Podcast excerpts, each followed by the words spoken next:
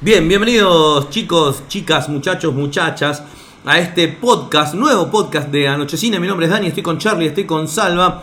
Y te comento que nosotros éramos un programa de radio, pero ahora nos hemos convertido, reconvertido en podcast para estar a la altura de las nuevas tecnologías. Nos puedes escuchar en YouTube, en Anchor, Spotify, ebooks, como Anochecine, así con C de casa o con C de caca, como quieras decirle. Y nuestra página web es www anochecine.com.ar y nuestro Instagram, que es la red que más usamos, es anochecine-oficial. Así que vamos a compartir con estos caballeros, con estos buenos muchachos. Hoy te tenemos preparado para vos, chico, chica, que estás ahí del otro lado, un top 5 con las mejores escenas icónicas musicalizadas en la historia del cine, volumen 1, porque después seguramente va a haber una parte 2, 3 y 4. Y seguramente vamos a hacer alguna saga de esto. Así que eh, vamos a primero saludar a la gente con la que estoy compartiendo este podcast hermoso. Bien, ¿cómo te va, Salva? Muy buenas tardes, días, mañana, noche, a todos según la hora en la que estén escuchando, ya que este formato podcast nos da y les da la libertad de escucharlo cuando quieran sin ser tiranos del dial y del horario. Así que eh, un saludo a todos los que nos escuchan. Estamos siempre abiertos a sus sugerencias, para eso no, nomás tienen que dejar su comentario en la casilla de comentarios y muy ansioso de comenzar este primer volumen de grandes bandas de sonido para grandes películas. Habrá otras seguramente, por eso es que este es el volumen 1, así que bueno, acá los dejo en manos de mi compañero. Bueno, gracias Salva, buenas tardes Dani. Voy a arrancar yo con mi puesto número 5 con el tema de la película Wishplash, que cierra con el tema Caravana, un tema instrumental en el cual el, protagonista principal toca la batería. De, tipo yacero, ¿no? sí, de una cosa. Como toda la película. De toda, como toda la película. Y es una, una escena espectacular. Termina de tocar el tema, golpea el platillo y se corta la escena. Excelente. Película en la que todos odiamos a eh, J.K. Simon. Simon, que, en realidad lo queremos, porque es nuestro, a que nos gusta los superhéroes, lo tenemos ahí como eh, el jefe del Daily Planet. No, el Daily Planet no. Daily Bugle. Exactamente. Encima, el protagonista, que no recuerdo el nombre eh, ahora, la pasó aún peor que estar bajo las órdenes de J.K. Simons porque después protagonizó Los Cuatro Fantásticos 2015. Bueno, eh, vamos a obviar ese comentario en este momento, hablando del MCU, pero lo vamos a dejar aparte. Así que ese es tu puesto número 5, buenísimo, ya arrancamos, pero bien arriba. Arrancamos arriba. Sí, no, arriba. hay que ver que viene en el puesto número 4, si eso tenés en el puesto número 5. Salva, te toca tu puesto número 5 de este top 5 de escenas musicalizadas. Mi puesto número 5 de íconos del cine asociados a sus, van, a sus temas musicales, nos vamos a remontar a fines del siglo XX con una de las películas más taquilleras dirigidas por James Cameron. Y entonces nos encontramos con Celine Dion o Celine Dion eh, eh, cantando My Heart Will Go On. Todos recordamos esa escena de Leonardo DiCaprio y Kate Winslet eh, ahí en la proa del malogrado Titanic con este tema de fondo que sonó hasta el hartazgo y no hay que decir que no porque la verdad es esa allá por 1997 este tema se escuchaba hasta en la sopa y ha quedado indisolublemente asociado a esta película de, eh, de 1997 llamada Titanic Sí, la verdad que más icónico que eso hay que encontrar. Hay que ver lo que es tu puesto número 4. Si ese es icónico, que será el 4-3-2-1. ¿eh? Bien, ¿eh? arranca. bueno, me toca pobrecito a mí. Eh, la mía no es tan icónica, eh, el puesto número 5 que tengo, pero sí es un buen momento musicalizado eh, de acuerdo a la trama que pedía la historia. Estoy hablando de Can't Take My Eyes Off of You, un clásico de los años 60, esta vez interpretada por Heath Ledger, el ganador del Oscar por hacer del Joker en la mejor película de superhéroes que hay para mí, que es The Dark Knight. Y la película es 10 razones para odiarte o 10 razones que odio de ti. La canta Heath Ledger en un momento que quiere enamorar a una porrista, y no estoy hablando de gente que fuma porro, sino de gente que alienta a los Ah, no, jugadores. yo pensé que era eso. Estoy hablando de gente que alienta a los jugadores de fútbol americano. Así que ese es mi puesto número 5. Heath Ledger cantando Take, Can't Take My Eyes Off You de la película 10 razones para odiarte. Puesto número 4. Charlie, Bueno, querido. mi puesto número 4, a ver si me mejoran esto, ¿eh? Rapsó de Bohemia en la película El Mundo según Wayne. No sé si recuerdan la escena cuando ellos van en el, en el auto, los Scaramouche, cuatro. Claro, y ponen un cassette y empiezan a tocar eh, Rapsodia Bohemia y empiezan a cantar los cuatro. Y la parte más icónica es cuando aparte La clásica. la- de hard rock empiezan a cabecear así headbanger. Nah, pero- Creo que antes de la salida de la película homónima, la de Rami Malek, que ganó el Oscar por eh, Rapsodia Bohemia, yo creo que en el mundo del cine, Rapsodia Bohemia tenía su protagonismo justamente en esa película, en la que estaban todos adentro del auto, cabeceando, haciendo headbanging. Sí, Sí, de. Mike Myers ahí y toda la banda. Tu puesto número 4, Salva, ¿qué Mi onda? puesto eh, número 4 va para eh, una película protagonizada por Jean Reno y Natalie Portman. Tengo que decir algo más. ¿Cómo se llama León, el profesional o el perfecto asesino Es- con uno de mis autores preferidos, que es Gary Oldman. Igual debo estar. Tenés, eh, Jean Reno, Gary Oldman, Natalie Portman. O sea, digamos, digamos que no, no andaba bien la película. Digamos, Dirigida de- por Luke Besson encima. Luke Besson, sí, exacto. Película, si no me equivoco, de 1993. Y, eh, y el tema que le pone, y le pone epílogo justamente eh, al film es The Shame of My Heart, The Sting. Cuando vemos a eh, Matilda enterrando justamente esta maceta que fue lo único que pudo rescatar de todo este periplo que tuvo con el asesino, casi como una especie de epitafio de lo que fue la aventura que acababa de tener, mientras escuchamos este tema de fondo, muy conocido, ella está eh, plantando esta planta, ¿no? Sí, la verdad que eh, Sting, el señor Gordon Matthew Sumner, fundador de, de, de- de por 1978. Eh, me encanta, me encanta. Una escena que el final fue parodiado, homenajeado en realidad, en, uno de los capítulos de La Casa de Papel, cuando Tokio suelta la granada, autodestruyéndose y destruyendo a todos los enemigos. Mi puesto número 4 va para, eh, junto con Ocupas, para mí la mejor serie nacional de todos los tiempos. Estoy hablando, no, a ver, Sí, estoy hablando de los simuladores. Y la parte, el capítulo se llama Un trabajo involuntario. Y estamos hablando de la parte donde ellos van a Entre Ríos en un auto y van escuchando varias canciones, pero voy a poner la canción acá de Billie Jean de Michael Jackson, donde ellos simulan hacer una mini coreografía, eh, moviendo la cabeza para todos lados. Y bueno, ese es el momento icónico en mi puesto número 4 que, pongo. Billie Jean del, del glorioso disco thriller de 1982 de Michael Jackson. Puesto número 3, me voy al año 1985, película Volver al futuro, la número 1. No, no, no la tengo esa película. ¿La tenés, Salva?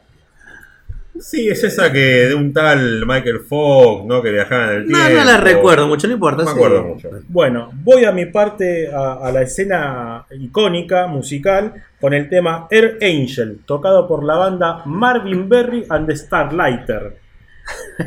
Una banda que, creo, por lo que veo, existe. Existió la banda esa, eh, años Pe- 60. Película que tiene un par de temas también. eh, Eh, tiene memorables, también, ¿no? sí. The Power of Love de Hugh Lewis and the News, Back in Time de Hugh Lewis and the News, Johnny B. Good de Chuck Berry. Chuck Berry, sí.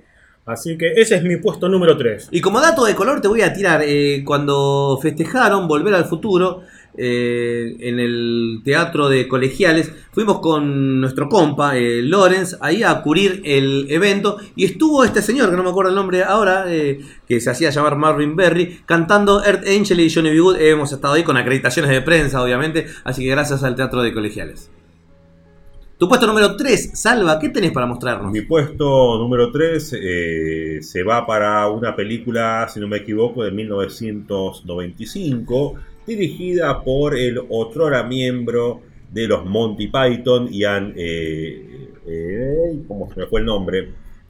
Eh, Terry Gilliam. Terry Gilliam. El de, el de 12 monos y el de, mi- el de Brasil. Exactamente, que dirigió 12 monos, protagonizado por Bruce Willis, cuyo epílogo nos regala la canción de Louis Armstrong, A Wonderful World. Clásico de- del jazz y del, del soul. Que también aparece esa canción en Buenos Días Vietnam con Robin Williams. ¿Te acuerdas cuando la pasa por la radio? Exactamente, Eh, pero eh. yo más lo recuerdo por el final de la película 12 monos, donde se escucha justamente este tema A Wonderful World, casi como eh, también asociándolo ¿no? al argumento de la película, donde de, hay un- una película, una trama post-apocalíptica, nos deja un dejo de esperanza de que todo eso tiene solución, justamente porque este es un mundo maravilloso. Yo sé que te gusta Once Upon a Time in Hollywood, pero para mí, ¿no? Es la mejor actuación de Brad Pitt. Para mí, ¿eh? Puedes decir pecados capitales, Eh, Once Upon a Time in Hollywood también, pero 12 monos, Brad Pitt la, des- la descoce. Sí, encima tiene el mérito de que por aquel entonces era todavía un ignoto, era más o menos como un desconocido. Era, era un carilindo que le daban Claro, papeles. era un e- era justamente eso, un tipo como era fachero, lo ponían en todas las películas como diciendo, bueno, la- a las chicas les gusta y no, efectivamente el chabón actuaba bien. Acá la rompe. Eh, obviamente que Tenerás una vez en Hollywood actúa muy bien y se lo merece el Oscar, pero acá me parece que ya, a ver, hemos visto peores Oscar, actores de reparto que han sido entregados. Sí, por sí, sí. mucho menos otros ganaron Oscar que por lo que él hizo acá, haciéndose de loco, con un, ahí me acuerdo que estaba, tenía el ojo, No, tenía el ojo desviado. Tremendo Brad Pitt en 12 monos, tremendo. Mi puesto número 3 va para eh, Il de Rita Pavone, o sea, el baile del ladrillo de Rita Pavone, eh, en el final de, para mí, uno de los mejores finales de la historia, que estamos hablando de Nueve Reinas, la, la película que más me gusta del cine nacional, lo lamento por Esperando la Carroza, pero para mí, eh, Ricardo Darín y Gastón Pauls hacen eh, magia, maravilla en esa película, con uno de los mejores guiones que he visto en toda la historia del cine, no solamente del cine nacional. Así que la escena final, eh, musicalizada por Rita Pavone, el balo del matone, o sea, el bailo del ladrillo, me parece que queda perfecto porque el personaje de Gastón Pauls lo va nombrando durante toda, toda la película y al final justo se acuerda, ¿sí? con este final retorcido que tiene, ese plot twist. eh, y aparece, eh, por lo menos en audio, la canción de, de Rita Pavone dándole un final épico a lo que es una obra maestra del cine nacional Nueve Reinas. Tu puesto, Charlie, número 2. Voy al puesto número 2, viajo en avión en un F-16 al año 1986. En un pucara pensé que ibas a Sí, decir. no, F-16. La introducción de la, de la película Top Gun con el tema Danger Zones cantado por Kenny Loggins. Un el de. Footloose, el mismo de Footloose. El mismo de Footloose. Sí, que creo que Kenny Loggins tiene la, la particularidad de haber metido un montón de temas de película. Creo que metió también la, de, de la película Halcón también. Me parece que sí. Para la sí, sí, segunda, la, la segunda ¿eh? Stallone. sí. O sea, estaba on fire en esa época de los 80 y película Top Gun que también cuenta con muchos otros hitazos, no solamente este el que acabas de nombrar. Empezando por Berlín y quítame la respiración. Exactamente. Ya, bien. Tu puesto número 2, Salva, ¿qué tenés para Mi, traernos? A ver. mi puesto eh, número 2 va para la película de 1986 dirigida por Russell Mulcahy, que, director que quizás a muchos no les suena, salvo que si les dijera Resident Evil 3. Pero si les digo que está protagonizada por Christopher Lambert, ¿a qué les suena? A Highlander me suena. me suena a Exacto, nos vamos a una película que tiene magia. Esta película tiene magia, entonces un poquito de magia en la música viene bien. Nos vamos con I Can of Magic de Queen. Más o menos. Más o menos el pibe. De hecho, de hecho Queen compuso la banda de sonido para eh, Highlander, como lo había hecho un par de años antes para Flash. Para Flash Gordon, sí, sí, también. Película que a mí no me gustó, Flash Gordon. No, No, es un clásico. Ah, no, no, no Sí, digo no, que- no, no, a ver, la, la película es un clásico Sí. Por lo bizarro, Ah, porque bueno. no le Bueno. gustó a nadie. Sí, sí. Bueno, y hablando de no le gustó a nadie, Highlander 2, ¿qué onda? No, ¿No fue Highlander filmada acá en 2 Argentina? no solamente es una mala ¿Fue filmada en secuela, Argentina? fue filmada en Argentina y no solo es una mala secuela, es una de las peores películas de la historia. Está bien. Eh, Por Michael Ironside. como- Hablamos hoy Hablando- de scanners y de B invasión extraterrestre. Bien, eh, chicos, ¿quieren iconos? Bueno, acá tienen un icono, no sé si el icono, pero está entre los dos o tres mayores iconos de toda la historia de lo que es una escena musical. Y estoy hablando de John Travolta eh, en la pista bailando Night Fever de los Gees en la película Saturday Night eh, Fever, o sea, fiebre de sábado por la noche. eh, John Travolta haciendo de Tony Manero con la camisa y el saco, me parece que no hay mucho más que decir, querido. Si ha marcado época, si, ha si han vendido millones de copias y ha llegado a la cúspide de la música disco con esta película y con esta canción. Tuvimos que esperar unos cuantos años para volver a ver a John Travolta haciéndose famoso bailando en una pista de baile en una película muy conocida. Que no lo voy a decir porque es mi puesto número uno, pero bueno, eh, spoiler alert. Bien, eh, ahora, ¿qué escena icónica tenés para mostrarnos, Charlie? El Bueno. puesto número uno. Este puesto número uno en realidad no sé si es muy icónica, pero para mí es muy particular, es sentimental prácticamente. Me voy al año 1989 a la película Arma Mortal y en la escena final, cuando están en el barco los dos con, con Marty todo eh, agujereado por los disparos, pasan el tema Cheer Down de George Harrison, que no es muy conocido, pero para el que es eh, fanático de los Beatles sabe de, qué estoy- de qué estoy hablando. Eh, tocó en una bandita George Harrison, ¿no? Con John Lennon, Paul McCartney y Ringo Sí. Starr. No me acuerdo cómo se llama esa banda. Ahora no importa, no le demos importancia porque no, no y sabemos, después tocó en quién- otra no sabemos quiénes son. Después Ah, tocó en sí, otra creo, que, creo que- que habían metido un par de temas conocidos. Sí, en los 60 ya creo que está bien. Y después tocó en otra super banda que Los son Traveling Traveling Wilburys, Wilburys, los sí. Traveling Wilburys con Tom llama, Petty. ll- llama con los borbotones. Eh, ¿Quién era? Bob Dylan, Tom Petty y Roy Orbison. Y Roy Orbison. Exactamente, los Traveling Y Jeff Wilburys. Lynne. Y Jeff Lynne de la ELO, Eh, de la Electric Light Orche- Orchestra. Bien, lo, lo tengo a ese pibe, George Harrison, creo que va a llegar lejos. Ah, no, ya murió. murió de cáncer de garganta. dale. Mi puesto número uno va para la musicalización final de una película que encima tiene el honor de haber dado inicio al MCU. Nos vamos al 2007 con la película Iron Man 2008, y en la escena final en la que vemos al protagonista, Tony Stark, decir finalmente y reconocer que I am Iron Man y ahí pasa a sonar el legendario tema de la icónica y eterna banda Black Sabbath Iron Man.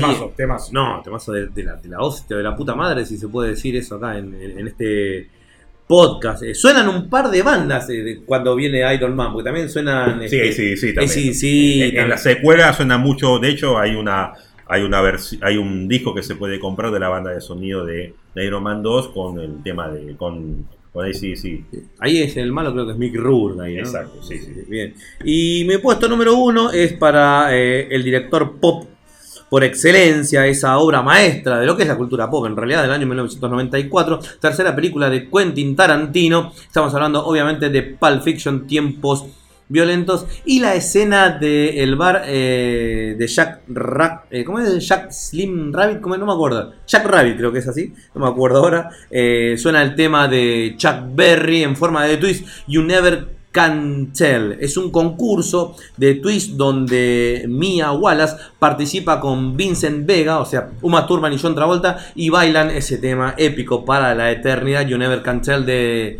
Chuck Berry, y terminan ganando el trofeo del, del concurso, ¿no? Jack Rat Slavit, algo así, ¿no? Sí, creo que era así. No me exactamente, pero sí.